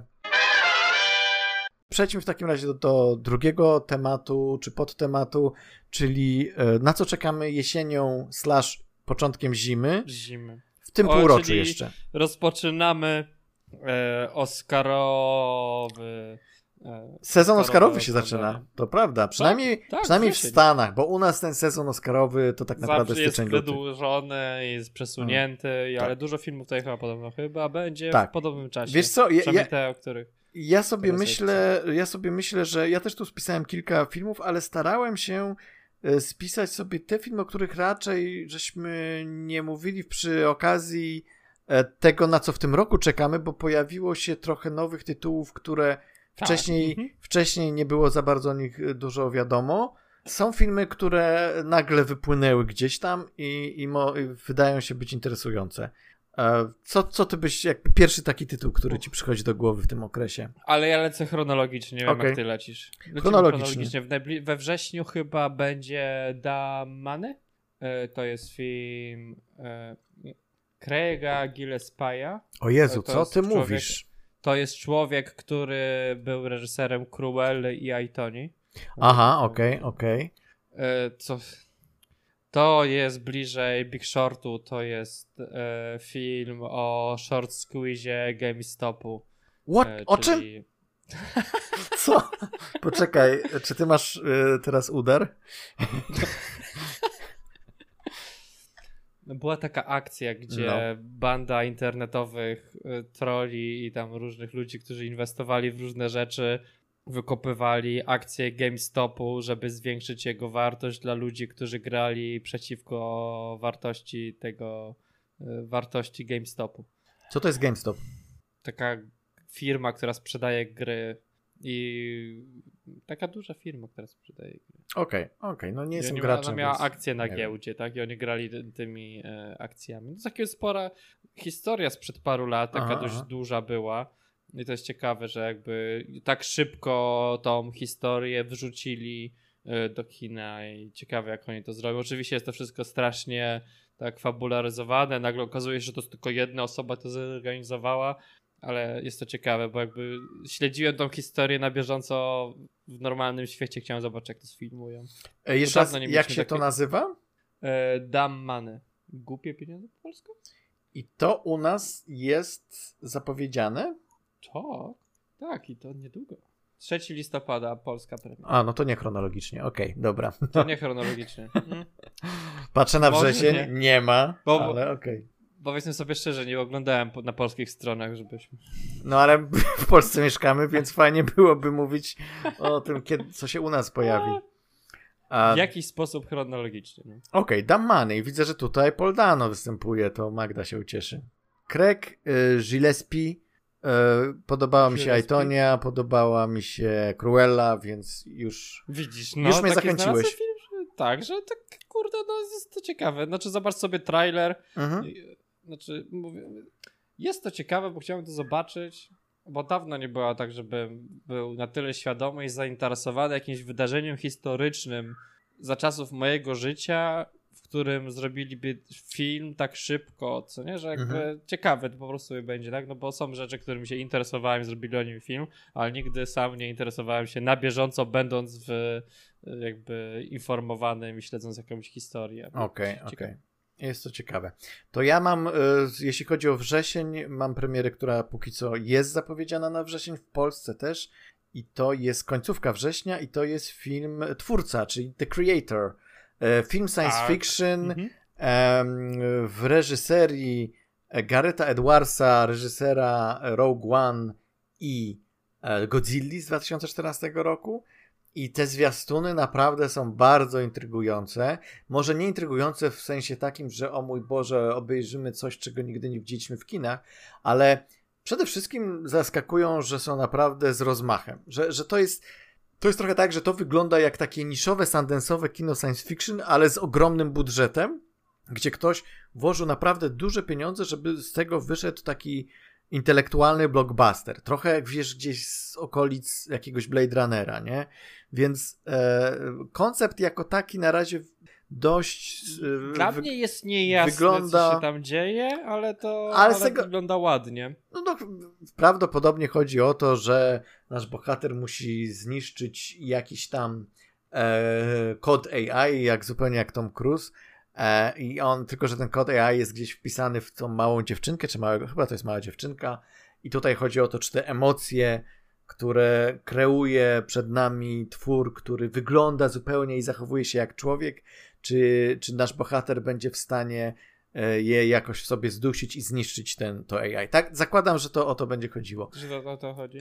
Jest piękne wizualnie i myślę, że jak chodzi o stronę wizualną, o reżyserię, o pokazanie klimatu takiego świata, to Gareth Edwards jest absolutnie człowiekiem na właściwym miejscu. W scenach akcji, w scenach, gdzie opowiada jakby obrazem, opowiada jakiś koncept ciekawy, się sprawdza. Gorzej jest z ludźmi, z bohaterami ludzkimi. I tutaj... E, Ale to są roboty, więc... Tu, tak, tu są, może, to, może to pomoże, tak? Ale, ale te, tego się trochę obawiam, że to znowu będzie taki sam problem jak z Godzillą na przykład, gdzie okej, okay, Godzilla super, walki potworów super, ale ci, ci bohaterowie ludzcy to, by, to była taka sztampa i wiesz, ja bym miał, nie miał nic przeciw sobie no sztampowi, ale tam to tak długo, tak dużo było tych elementów ludzkich niepotrzebnych, już, jak, już mógł zrobić po prostu film o tym, jak się potwory napieprzają i byłoby dużo lepiej. Tak, mogłoby się wydarzyć. Więc to jest zdecydowanie to, na co bardzo czekam. To pierwszy film, na który czekam tak naprawdę teraz, yy, który ma się pojawić w kinach. A... Z wrześniowych premień to jeszcze Flora and Son. To jest film yy, irlandzkiego reżysera Johnny Corneya, który ostatni film, jaki zrobił, to był Sing Street.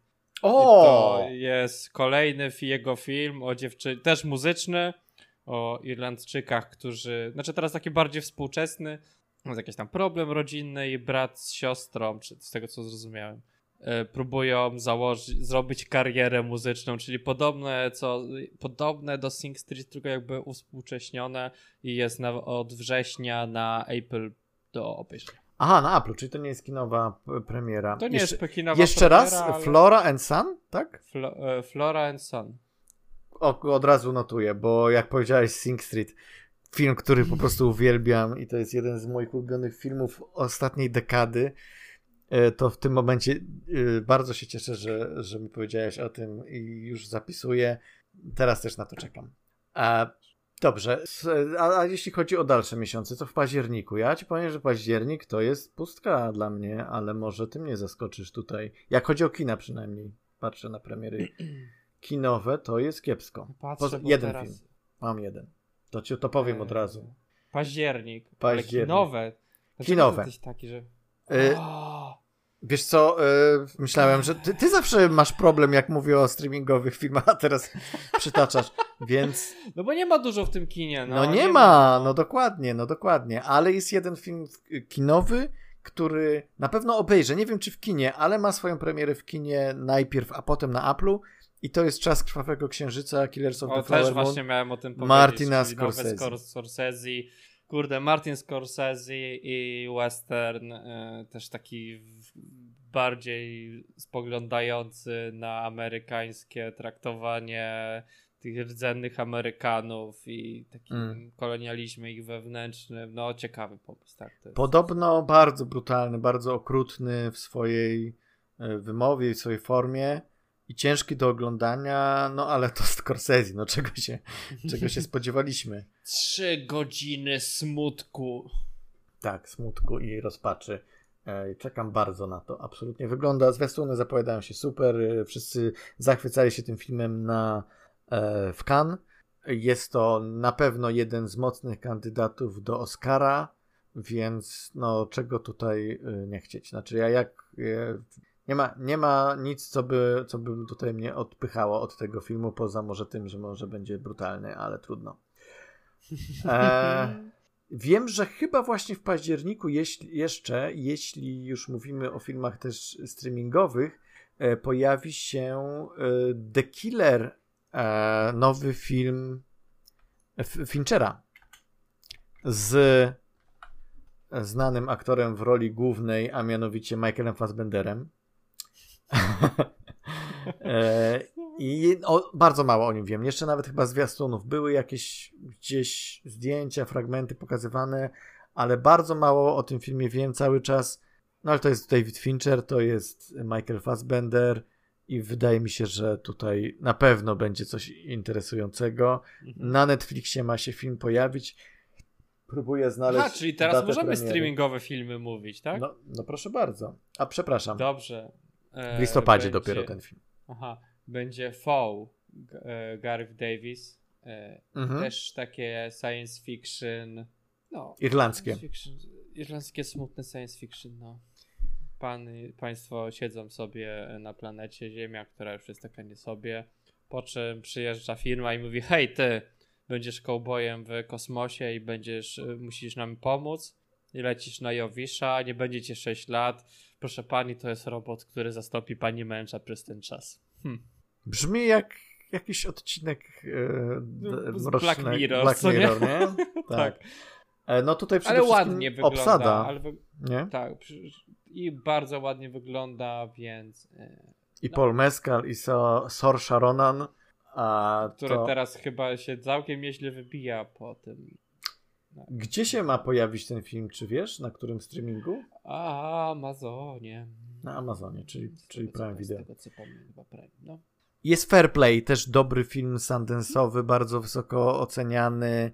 Na Netflixie będzie, który ma opowiadać o rywalizacji w pracy między mężem a żoną, kiedy mąż i żona razem starają się o bardzo wysokie stanowisko, ale je ostatecznie dostaje żona, co sprawia, że mąż zaczyna popadać w taką bardzo si- silne kompleksy związane z tym, że jak to on, facet, okay, no. nie jest na tym wyższym stanowisku, zarabia mniej i, c- i się zaczyna bardzo mhm. takie napięcie między nimi tworzyć i to podobno jest w takiej formie thrillera, thrillera opowiedziane. E, więc, e, więc zapowiada się i bardzo wysoko było oceniane tam w Sundance, więc to e, na to mhm. czekam. Co jeszcze tutaj ja mam? Napoleon Ridleya Scotta. Oczywiście. O którym, o zwi- o których chyba rozmawialiśmy przez sekundę. O zwiastunie, o tak. Tak, o zwiastunie i też mi się podoba. No ale Ridley Scott super, na, więc zdjęcia są super, więc ciekawe co on tam. Oczywiście, na wielki epicki film to nawet i do kina pójdę, mimo że on się potem szybko pojawi na Apple'u. Um, no, no. Ale w kinie zobaczyć te wybuchy i Jacqueline Dokładnie. Felicia, który Myślę, patrzy że warto. Smutny na nagie kobiety, no słuchaj, no nie ma... Cieszę się, nie ma co... cieszę się, że film z takim rozmachem pojawi się w kinie, bo, ten, bo jest jeszcze taki film z dużym rozmachem, który się chyba nie pojawi w kinie, bo jest, było wyraźnie w zwiastunie napisane tylko na Netflixie i to jest Rebel Moon Zacka Snydera, który, mm. którym widać rozmach jest jak najbardziej. Ale to jest Widać, Zack Snyder. Kręcić Gwiezdne Wojny. Tak. Tak. Ale to jest Zack Snyder. No i właśnie tutaj też a propos możemy chwilę o tym zwiastunie, co się pojawił. E, jak, jak, jak ty to widzisz? Ja mam... Oni nawet mają miecze świetne. Tak, oni nawet mają mówiłem. miecze świetne. Tak, ja, mam, ja mam taki problem, tak się obawiam, że, że ten film będzie strasznie pretensjonalny, że to będzie taki strasznie na serio hmm. film science fiction, który jest po prostu kolejnym odcinkiem Gwiezdnych Wojen, tylko że wszystkie nazwy zostały pozmieniane, ale który znowu Zack Snyder jest przekonany, że mówi coś bardzo mądrego i bardzo głębokiego, a to będzie taka mocna sztampa, co w sumie... Nie... Czyli będzie chciał zrobić Awatara, ale zrobi film Zacka Snydera. Raczej będzie chciał zrobić Dune, ale zrobi film Zacka Snydera. Myślę, że to okay, jest w tą tak. stronę idzie, że to ma być taka Dune, ale potem wyjdzie z tego, no nie wiem, e, Kroniki Riddicka, tak? A chociaż Kroniki Riddicka oh. były spoko. Okay.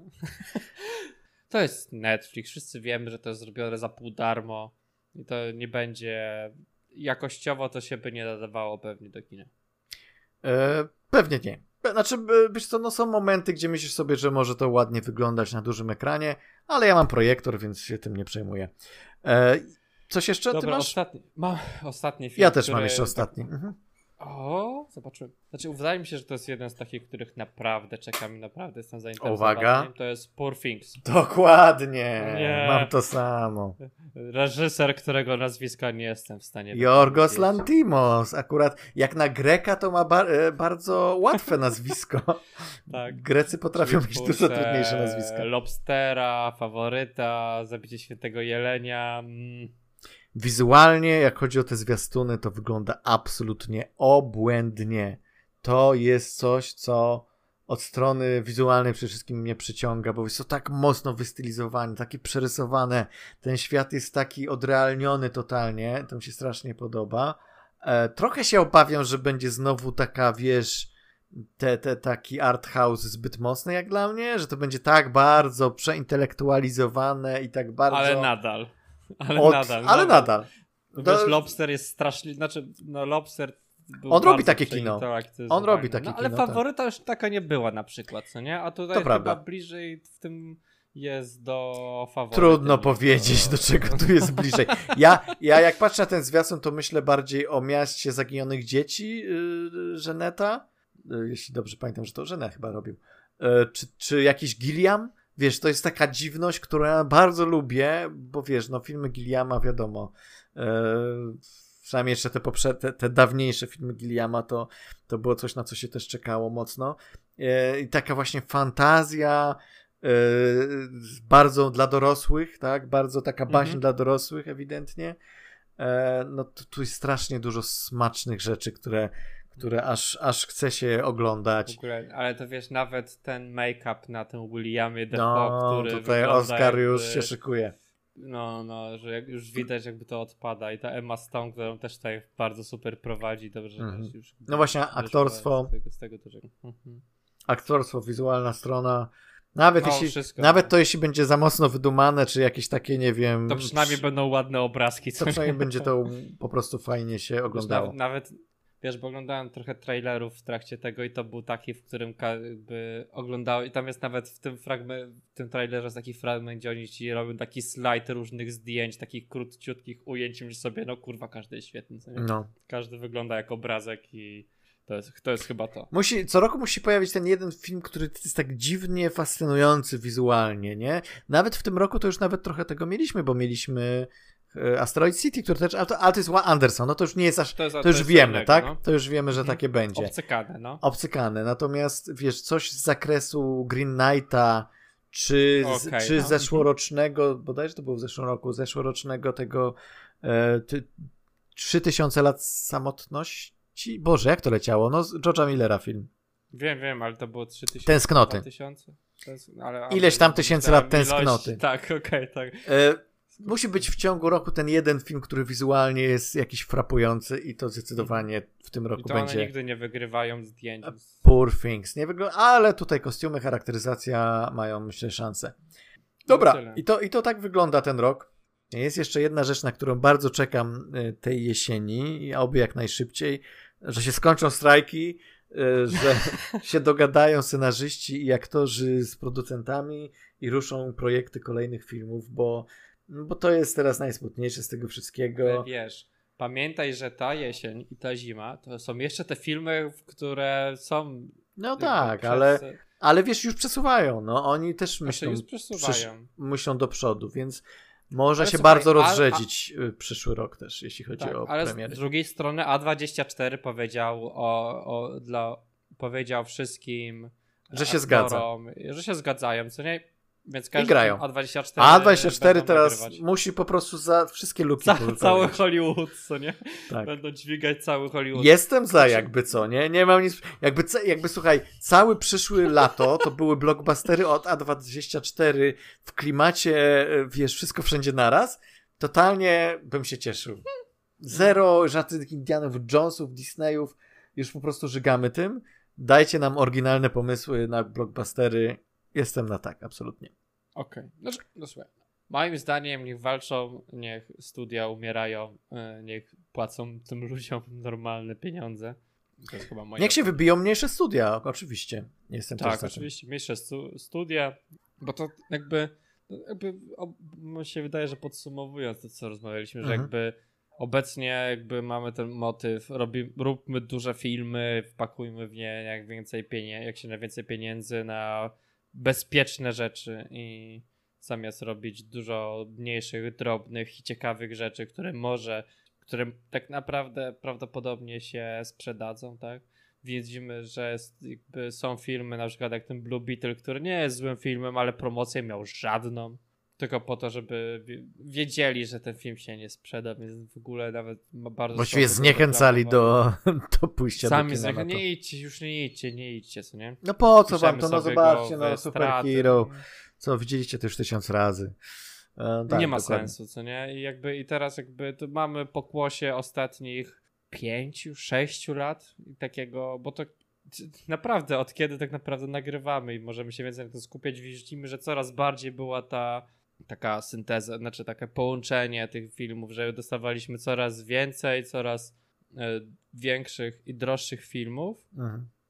kosztem mniejszych i ciekawszych filmów od dużych studiów, które pozw- mogłyby sobie pozwolić na różne rzeczy, które nie może pozwolić sobie małe studio, tak? Te, te filmy średniej, średniego budżetu znikają z naszej, z naszej przestrzeni. Mhm.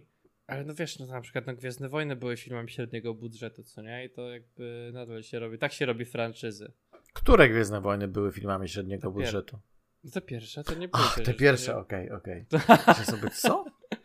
Nie, nie, nie. Te pierwsze Gwiezdne Wojny to, to, to, to, to jakby tak. To, jakby to, to jest, to, to, wiesz, to było... cze- potrzebujemy, to już jakieś pisałem o tym, że potrzebujemy kolejnej nowej fali kina blockbusterowego, tak jak to było pod koniec lat siedemdziesiątych, gdzie Spielberg i Lucas zupełnie zmienili podejście do blockbustera, zupełnie byli, wiesz, świeżą krwią i powiew świeżości wlali w tą już takie, już takie podejście bardzo konserwatywne, typu te filmy blockbusterowe to są dla tych, dla tego motłochu, tam musi być dużo się dziać wizualnie, ale fabularnie niespecjalnie i no, no nie bardzo po macoszemu było potraktowane.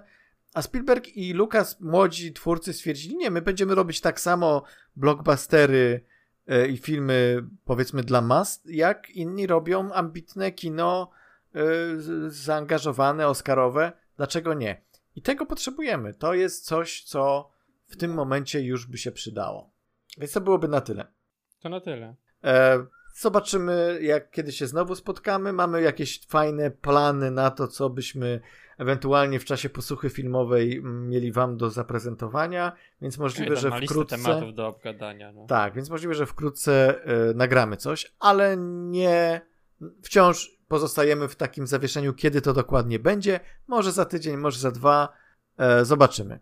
Tak, żeby nam wszystko pasowało czasowo i żebyśmy na luzie... Jeśli wam powiemy, to będziecie płakać. Oczekiwali czegoś, a tak nie? Proszę bardzo, nie oczekujcie, a będzie wam dane. Okay. Żegnają się z wami Kajetan i Paweł. Do usłyszenia. Do usłyszenia. Cześć.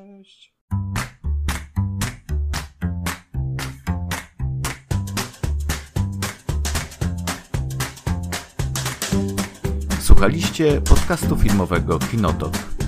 Zachęcamy do subskrypcji. Można nas też znaleźć na Facebooku pod adresem www kropka facebook kropka com slash Kinotok Podcast.